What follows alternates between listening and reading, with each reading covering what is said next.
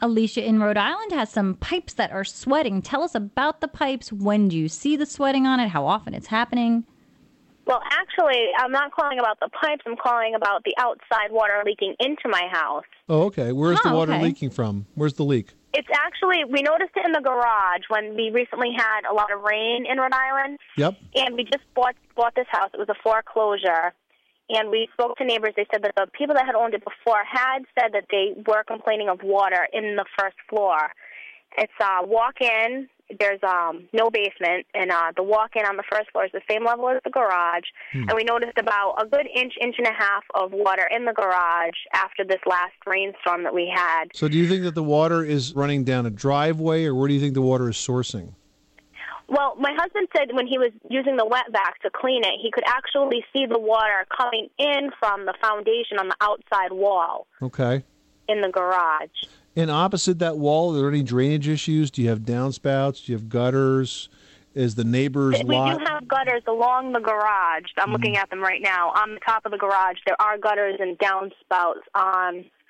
I know there's one on one side that I'm actually looking at right now. I'm not too sure about around the corner. Okay, well, look, um, if you that. get drainage that are, that's coming through a wall or up under the floor, it almost always is caused by drainage conditions on the outside foundation perimeter. So you want to make sure that the gutters are clean and free flowing and the downspouts are well extended out away from the house, even run them out underground so that the water is discharging far away from that foundation.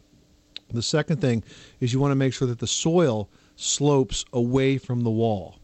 It's really critical that the soil slopes away so that any rainfall runs away from those particular walls and doesn't collect in, in the in the da- in the backfill zone, which is the dirt right around the foundation there. Because if you collect a lot of water in there, it can pull up through the walls because concrete block is very hydroscopic, it's very absorbent, and it will pull up and actually trickle out into the floor.